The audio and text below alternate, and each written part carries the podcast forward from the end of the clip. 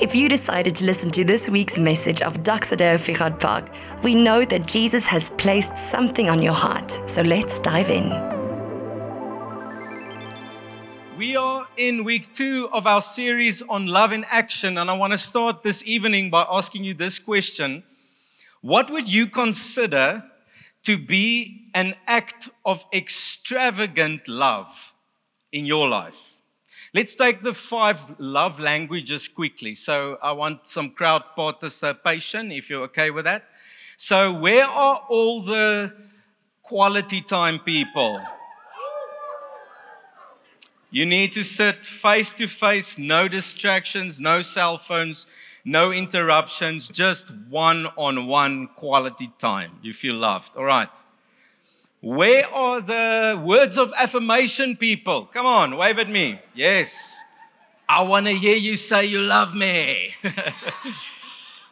All right. Uh, gifts. Where are the gifts, people? I heard someone say that it doesn't matter if it's a big or a small gift, it's all in the, the fact that you thought of me when you bought that one chocolate Smartie box. All right. Acts of service. When you do stuff for me, I feel loved. Come on. Yes. Most important one physical touch. Where are you guys? Come on. Give me some love. if you're sitting next to someone, just gently touch their shoulder and just continue to do so for the rest of the evening without being awkward and weird. I want to quickly show you. Uh, there's a, there was a guy in history that really wanted to communicate his love for his wife. And he built a little monument in India, which is called the Taj Mahal. I brought a picture with so that you can watch it. And the only purpose for this building that you're going to see in two seconds' time is the fact that he wanted to communicate his love for his wife. Yes, there we go. This thing, if you uh, convert it back to uh, the worth of it in rands right now, 8 billion rand. It took 20,000 construction workers 20 years to build this thing. It's got four diff- 40 different precious stones within that building, only to communicate his love for his bride. I really Googled, like, went for the deep end AI vibes to really find his wife's response. Nowhere to be found. I suppose silence is also an answer. She was probably not too impressed with this thing. Would you be impressed? Okay. In terms of God's love for this world, we've spoken about this verse, John chapter 3, verse 16. God so loved the world that he gave his only Son, that whoever believes in him should not perish but have eternal life. The greatest display, extravagant expression of the love of God for the world is in His Son, Jesus Christ, dying on a cross. But more than that, when God actually came and explained in His Son how much He loves the world, that created a movement where the Holy Spirit came and He indwelt the church. We are filled now with the Spirit, and the love that God has for His Son and the world is now within us, and we become agents and carriers of that love in this world. The best expression of God's love at this moment is your life and my life on display in this world. Yes, the cross communicated the value that God sees in this world and also the glory of His Son explained. But now we become carriers of that love in this world. Now we're asking the question why did God love the world that much? I think first and foremost, it's important to know that the world is His. He created the world. It does not belong to Satan. I don't know why some preachers preach that there's this cosmic war where God is trying to get back the world from Satan. Nonsense. It was His from the beginning, it will be His in eternity. He loves the world. His, his fingerprints, His creativity is in the world. He loves it because it belongs to Him. And we become messengers of that love in this world. You see, God didn't just give something to just, you know, display a small amount of his love. He gave everything. He gave his son, he gave his best to communicate the depth of his love for the world.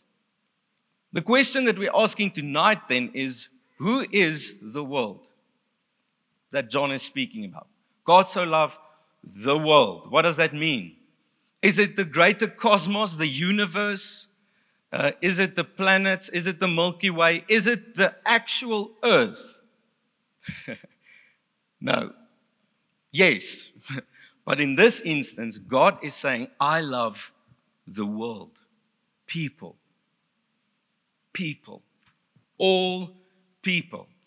What do we mean by this? Because if you go and study scripture and history, who are these people that God so loves? Rebels, sinners, murderers,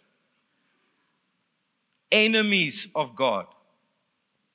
He loves the world that is actually against him, that rebels against him, that rejects him.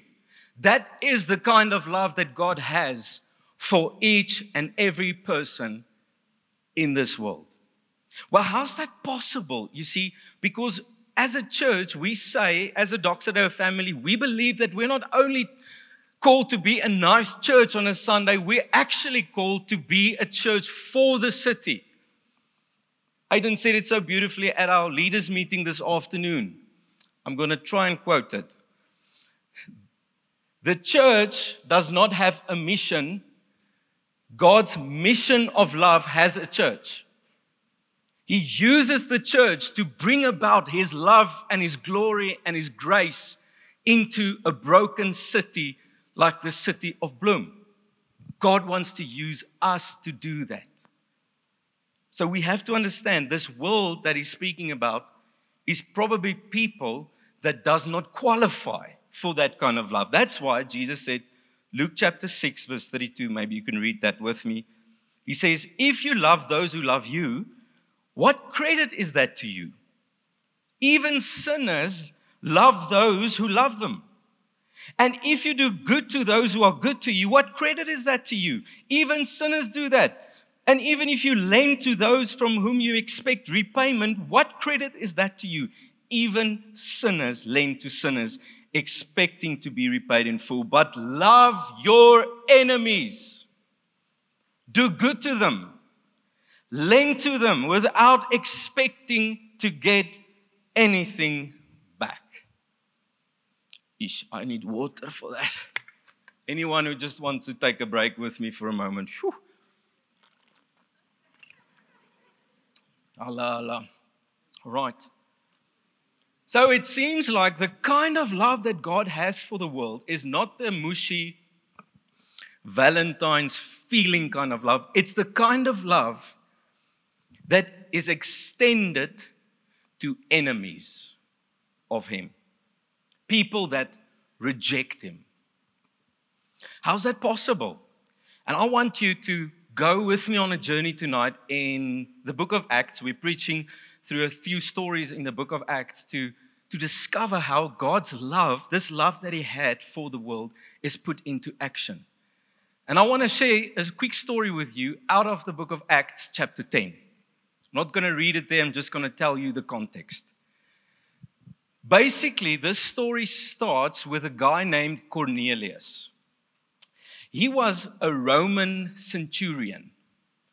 What does that mean? A Roman centurion was a kind of captain of soldiers, of a hundred or so. And he was in charge of taking the Roman government to the streets, specifically in terms of the Jewish communities. So the Jews hated the Roman centurions. They were violent, so they were also scared of these guys. So the story starts with this Roman centurion called Cornelius. He was a he was a Gentile. He wasn't part of the Jewish community at that stage. But it's interesting, the Bible says he was God fearing. He wasn't saved yet, but he acknowledged God. He gave to the poor. He lived a kind of godly kind of life, but he hasn't been exposed to the good news of Jesus yet. And then with an angel appearing to him, he says, Your offerings for the poor has been going before God, and he sees you, but I want you to go to a guy named Peter. Go and find him. So immediately Cornelius sends this group of soldiers into the city to go and find Peter. Can you imagine? This Roman army looking for Peter uh, I can imagine the, the, the uproarings in the city. Like, oh, they're coming for us. Poor Peter, I mean, he just in the cellar, he's hiding away, kind of. But they're looking for him. The Bible said at this moment, Peter was not in a cellar, he was actually on a roof praying. Dumb mistake. If someone is looking for you and they're your enemy, don't hide on a roof basics. He's praying on a roof. The Bible says he got hungry. Who of you get hungry when you pray? It seems like that's my problem always. So I always have a bit of a snack when I'm praying. He gets hungry, and while people are preparing food for him, he got this vision out of heaven a massive sheet of linen appearing from heaven with a lot of animals on it uh, reptiles, birds, four foot, uh, footed animals coming down from heaven. And in his vision, he sees Jesus speaking to him. And Jesus says, Peter, kill and eat. And in verse 14, incredible, verse 14 of uh, Acts chapter 10, he says, Surely not. I have never eaten anything impure or unclean. And then God responds, or Jesus responds, and he says, Don't call anything impure that God has made clean. I don't know about you, but I'm not, a, I'm not into backchatting Jesus. When he gives you a command, kill and eat, you freaking do it. But this guy had a bit of an issue. He's a backchatter. He says to Jesus, Surely not. I mean, not a very second unwise thing to do. You don't hide on a roof, you don't backchat Jesus. But you have to understand what's, what's happening here. Jesus shows him this vision three times. Then the army of Cornelius comes to his house. They bring him back to the house of Cornelius with a lot of Gentiles there. And then Peter started preaching the gospel to these guys. Next moment, the Holy Spirit fell on them. They got saved, they got baptized right there in Cornelius's house. Peter was astonished. You see, up until that point, if you go and read church history, you would find that this moment in Acts chapter 10 was the first time that Gentiles were added to the church of Jesus. Up until this point, they only had heard rumors of it. But when Peter saw the Spirit fall on them, it was evidence that the Holy Spirit came and brought rebirth or new life or salvation to the Gentiles. They were included. This was a revolutionary moment in the church. Peter could not believe it. Okay, Eugene, but I mean, why is this so cool? Because, my friend, you're also a Gentile. Just say that to yourself. I are a Gentile. I'm a heathen. Any Jews in the house? Is there anyone who's like Jew? Jewish background? Okay, the rest of us, we're Gentiles. Great. All on the same page. Lekker. What was the issue here? Peter was saved, he was baptized, he was filled with the Spirit, but something in his heart was not right. Jesus, Jesus showed this vision to him to address something in his heart with regards to God loving people.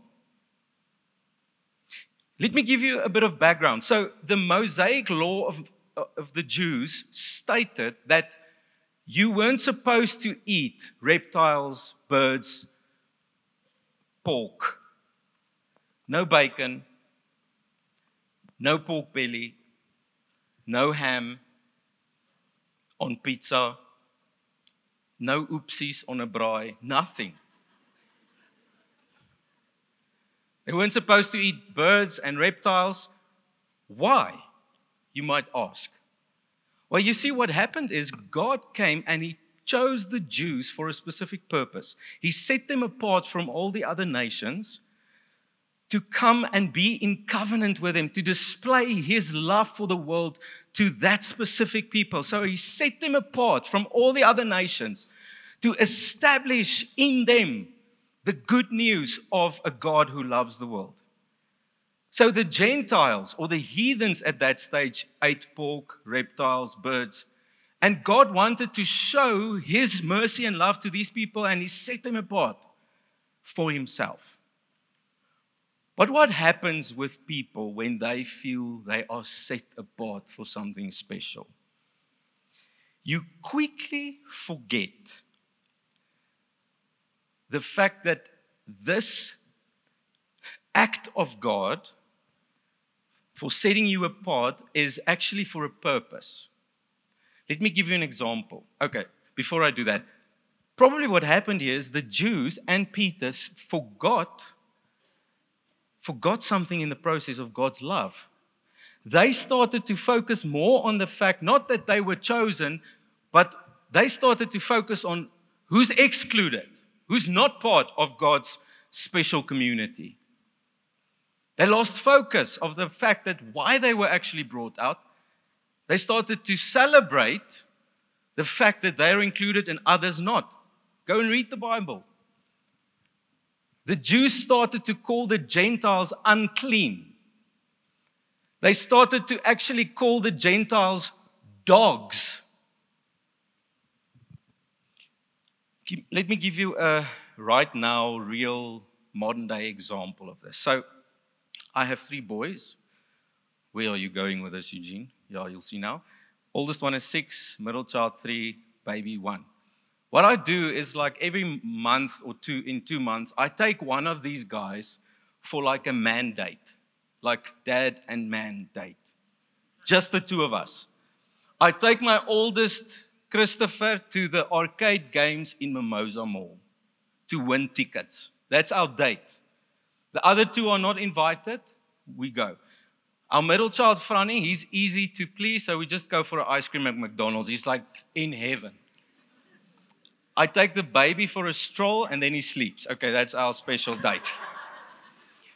But what would happen is when I take, usually it happens with Franny, I don't know why, but when I take him on a mandate, he would, for the three or four hours leading up to that, publicly proclaim in the household that no one else is invited. Christopher, you're not going with because it's dad and it's our time. Daniel, you're not going with. Mama, you're not going with. That is exactly, exactly what happened here with the Jews. They started to focus more on who's excluded than the fact that they were actually called out or separated for a purpose. They forgot that God actually loves the Gentiles. Romans chapter 9, Paul is actually quoting a, a, a, prophecy out of the book of Hosea where God directly proclaims how he, how he loves the Gentiles. Read it with me. As indeed, he says in Hosea, those who were not my people, I will call my people. And her who was not beloved, I will call beloved. And in the very place where it was said to them, You are not my people, they, there they will be called sons of the living God. That was God's intention from the beginning. He loves everyone. If you ever hear a teaching of we are God's chosen people, that, my friend, is nonsense. Quote Hosea to them, quote Romans to them. God loves everyone. But not only did they forget that God loves the Gentiles, the Jews also forgot the fact that God set them apart for a specific reason. Listen to Isaiah 49, verse 6. The prophet says, It's too small a thing for you to be my servant to restore the tribes of Jacob or Israel and bring back those of Israel. I will also make you a light for the Gentiles, that my salvation may reach to the ends of the earth. What happens when we take the love of God out of religion? We forget that God loves everyone, and we forget that we are set apart to bring the love of God to everyone. So, yes, we, we don't speak about Jews and Gentiles anymore. But, friend, let me tell you, the church of Jesus, so many times, was so busy with themselves, with issues within the church, the fact that we are so special, the fact that we worship better than that church, that they forgot that we have been set apart to bring the love of God to the brokenness of our society. You see, when the church is busy with that mission, it seems as if all the other nonsense is not so important anymore because we're focused to bring God's love to a broken society. Peter had to have that moment of the sheet to experience a change of heart. You see, Peter struggled to love the Gentiles from the beginning. At the moment where he stepped out onto the water, what happened next? He had glory for two seconds, then he sunk. Why did he sink? He didn't trust Jesus. That's what we have been taught. If you go and study the context of that specific piece, you would find that up until that point, Jesus and the disciples were only ministering to the Jews. And now Jesus is telling them, guys, we're going to go to the other side, the Gentile side, the Canaanite side. We're going to bring the good news of the kingdom of God to them. They were not very happy with that. So there's a moment where Peter now steps out into the water, trusting Jesus for this mission that they're on, and then he doubts. What? He doubted the fact that God's love was for them. Peter ended up in a fight with the apostle Paul about this very thing. You see, what happened was Peter was all, you know, Mr. Popular at that stage, so he would eat with some of the Gentiles that were now added to the church. But when the Jews and the Pharisees came in, he would distance himself again from them. And Paul took him right front and center and said, What are you busy with?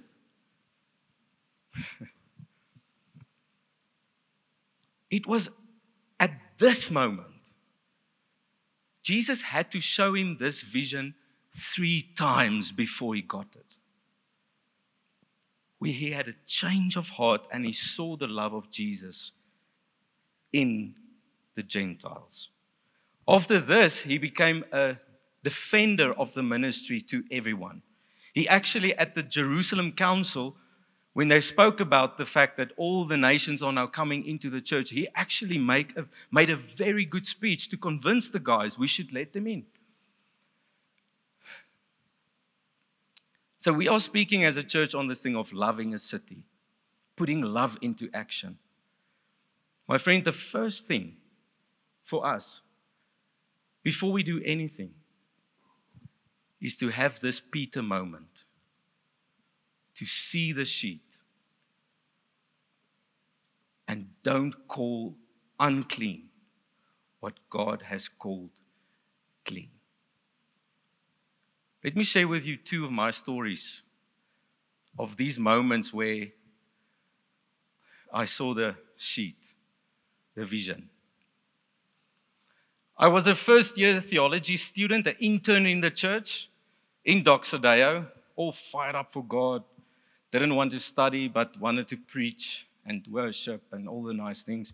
And I was placed in my intern year at a ministry we were going on a Thursday morning to the maximum prison to preach there, Bible course. So we would go into the maximum prison, they would strip search us. No, I'm just joking. you can't take anything in there. We would go in week after week on a Thursday morning and take one book of the Bible and just preach it to these guys and teach them out of the Bible.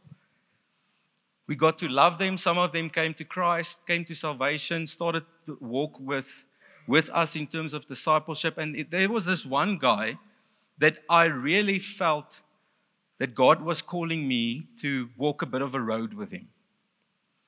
So we befriended each other. I started discipling this guy.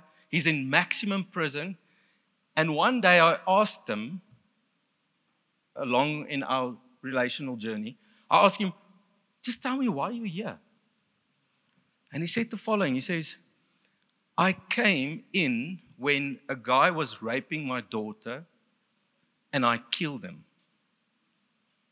And I thought to myself, sure, that's hectic.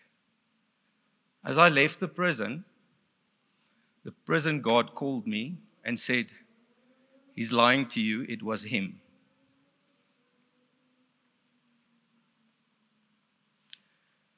At that moment, it felt like my whole world was falling apart. I was walking a road of love with this guy. But at that moment, my love was challenged to the very core. Do I really love people? Even in their broken state. And what we said last week, it was very nice to say it then, but when it comes to these moments, it's not so easy. When we said that when we love people, we have to disconnect behavior from value. If you take a hundred rand, fold it up, and you take a brand new hundred rand, the one that's folded up and dirty and the one that's brand new still has the same value. Love is based on value. That was a moment for me. That was a Peter moment for me. Another one, a few months back, we were driving.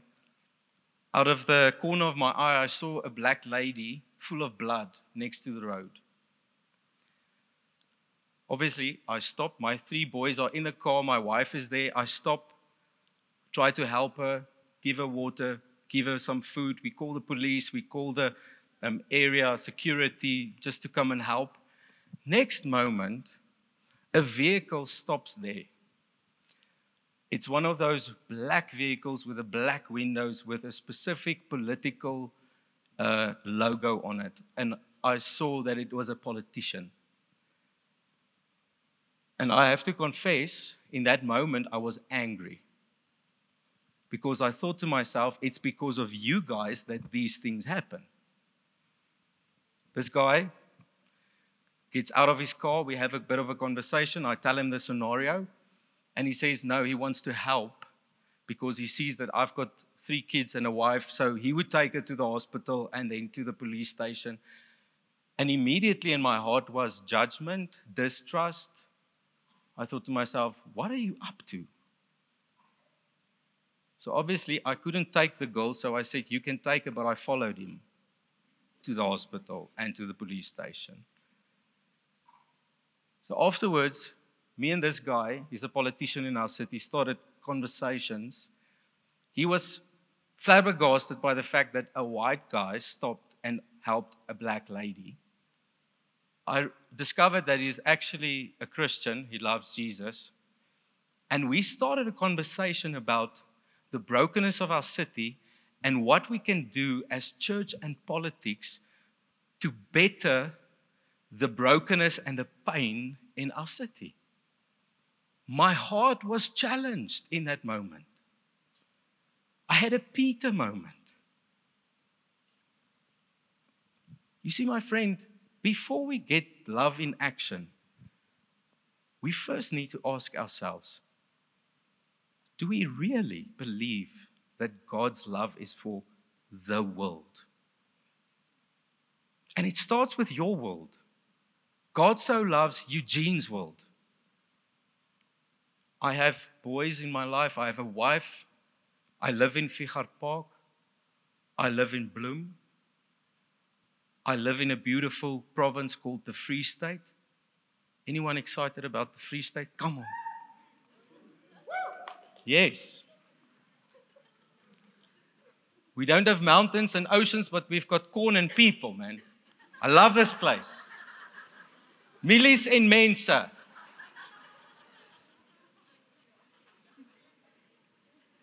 We're in South Africa, we're in Africa, we're in the world. God so loved the world. Maybe the worship guys can join me because I want us not to miss this moment. Who are the Corneliuses sisters in your life? Who's the Cornelius? The person that you maybe subconsciously struggle to love for whatever reason. Maybe you're hurt by people, maybe you're disappointed by people, maybe you, you think you're superior to others. I don't know the reason. But can I invite you tonight to ask Jesus for that moment of clarity? That moment where all your categories and your rankings of people are broken down into one the love of God for humanity, the value that God sees in every individual's life. What we did is, uh, what we did as a team is we prepared some little cards on our two ministry boards with just one small act of love that you can start doing this week with one person. Don't think about the masses, think about the one. But I want you to come and take a card and not think of a friend, a family member, a colleague. I want you to think, who's Cornelius in my life? And take just one step. It's very easy, like actionable, small little things of love. And I think God is saying that as well. But listen to this. Why do, why do we do this? It's because of this thing. God's love is for the world, but God's love is always first. Any other religion, you have to perform, you have to work your way towards God, and then He loves you. The God of the Bible, the Christian God, says, We love because He loved first. That's the Christian faith. We love first. It's an upside down kingdom. It's against the culture, it's against the grain, but we follow this Jesus who loved the world. Our worship team is going to minister a song to you. It's called For the One. Because that's where it starts. It doesn't start with the whole city, it starts with one person, one Cornelius. That you say, Lord, break my heart for this person. Stand with me and I want to pray for you. And the worship guys is going to minister to us. And you can go and grab yourself a, a small ministry card. Let's pray together. Lord Jesus, as we listen to these words tonight and to your incredible stories of love and your the scriptures where you explain love, our hearts are are yearning, Lord, to be broken again with your love for people. So, God, I pray that you would s- smash the walls in our hearts, that you would help us cross the barriers and borders that we have created for ourselves when it comes to your love, God. Break our hearts for what breaks yours. Let us see value, your value in people. Bring us to a place tonight, Lord, where we have a Peter vision moment. We pray this in your name. Amen. What a message! If you feel that someone would benefit from this, share it with them. We are all about family on mission.